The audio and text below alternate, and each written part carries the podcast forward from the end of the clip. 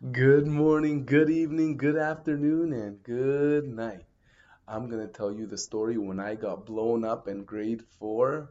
So let's get right into it.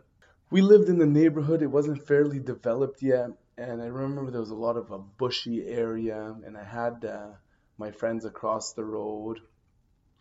And in this bushy area, we'd always go there, me, my brothers, uh, the neighbors and it was like the Goonies. We had our booby traps, we had our tree house. It was like an adventure and all that good stuff. And we had our pit where we would make fires.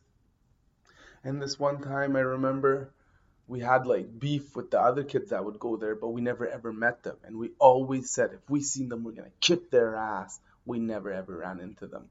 But they planted the sickest booby trap it was like a plank with nails sticking out of it and they covered it with like leaves and branches. And one of my older brothers was walking and he stepped there and the nail went right through between his big toe and his other big toe like that that long ass toe. But uh, oh man that was that was a day to remember. Well uh, one day i was uh, at home and i said you know what i'm bored i go knock on the neighbor's door i say hey let's go to the treehouse. Let's go mess around. And they're like, okay, let us. Uh, we got some new uh, photocopy paper. We're gonna bring that with us. So they open their garage. They're grabbing some extra paper. And I said, hey, how about this paint can? They're like, yeah, yeah, bring it, bring it. You know, I'm Middle Eastern, so we're kind of into that crazy shit, eh? So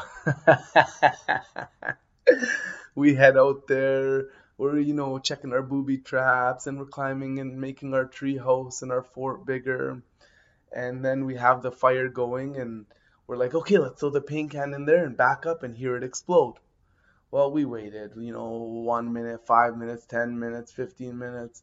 Ah nothing happened. We covered our fire pit the way we cover it and we went home the next day i remember we were going to dinner with my family and we had like a couple hours to burn so again i went to the neighbor's house and i said hey boys let's go back to the, the tree house fort so we head back and uh, my buddy Jeremy jumped in and he took the, the paint can out and he put it on the ledge there. And everyone was doing their own thing and we started a fire. And I remember I had my stick, my special stick. I went and got it. And I was leaning inside the fire. Uh, and I moved this like log of wood. And right when I moved it, boom! The paint can must have fell back in and blew up right in my face it knocked me back right off my socks, right off my feet, boom, land on my back. I'm just a little twerp, you know what I mean? My two buddies run over Jeremy and Jeffrey, the two brothers. They have me like uh, their hat, my hand on each one of their shoulders, and they're running back to the house. And it's like a good like three, four minute run back to the house. And I can't see. I'm screaming. I can't see. I can't open my eyes. Uh, and I don't know how bad it looks, but for sure it was bad. Anyways, we get to the fence. His dad's in the backyard uh, feeding the plants with the, the hose. He looks at me and I'm like, uh, I'm burning, I'm burning. So he starts spraying me with the hose. One of the brothers runs across the street to tell my family what's happening And I will never forget this moment in life. My dad, I guess, came over in the van, pulled up in the van. Jeremy's dad carried me, put me in the front seat, but for some reason I sat on the floor in the in the front seat, and I remember these words forever in my ears. My dad said, "When you get better, بدي دعوسك, بدي كسر لك راسك," and then I fainted. And that transition is, I'm gonna beat the shit out of you. I'm gonna stomp you out. But it doesn't really mean he's gonna do that. But he was so heartbroken. I'm the youngest of the four, right? I'm his baby. I literally blew myself up. Again, Middle Eastern inside joke. No, I'm just joking. uh, forgive me for that one. Anyways, so I guess I fainted. They drove to like a medi center, and I remember I'm now laid out on a bed, and uh, the medi center people, I could hear them in a panic, and I could hear my family and whatever. They're all in the room. It's chaos and uh, they're putting like cloths of water on like my face, on my arm, on my neck, because uh, like I don't know if that's what you do to prevent like already I'm third degree burns and all that good stuff. Anyways, I remember uh, I woke up and I'm like, I can't see, I can't see, I can't see. And then again, I fainted. Then uh, I remember uh, I woke up in the hospital.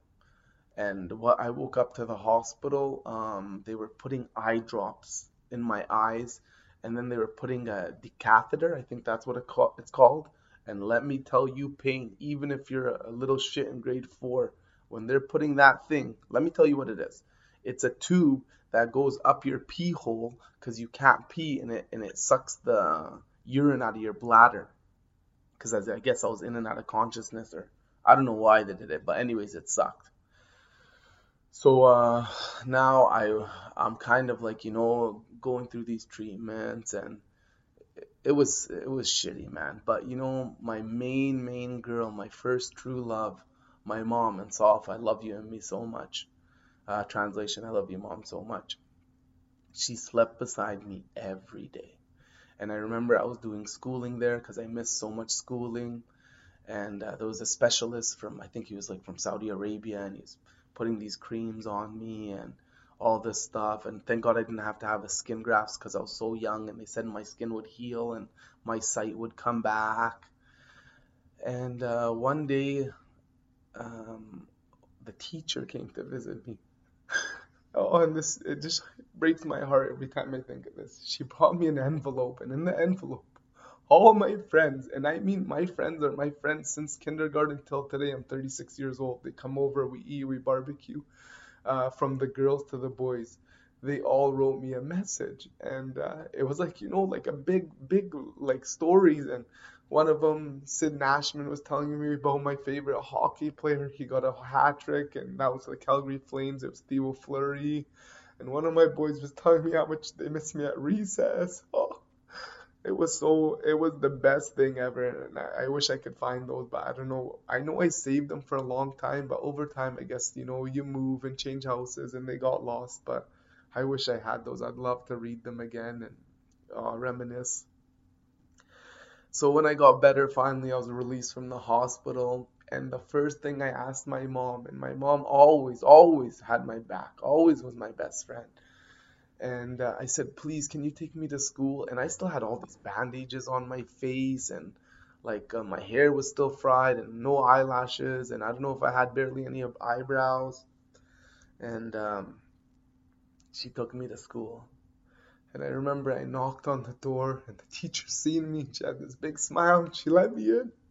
And I seen all my friends, and they all like started clapping. They came and they hugged me. It was it was the best feeling ever in the world and I, and I still had my best friends and all my friends no matter what happened to me and what I looked like and and I wasn't ashamed and I didn't care cuz all I wanted to be was a kid and see my friends and uh, that's my story about getting blown up as a little twerp and I hope you enjoyed that story and if you have any stories like that please inbox me on Instagram or Twitter or Facebook or send me an email Thank you very much. Assalamu alaikum, and that's a wrap.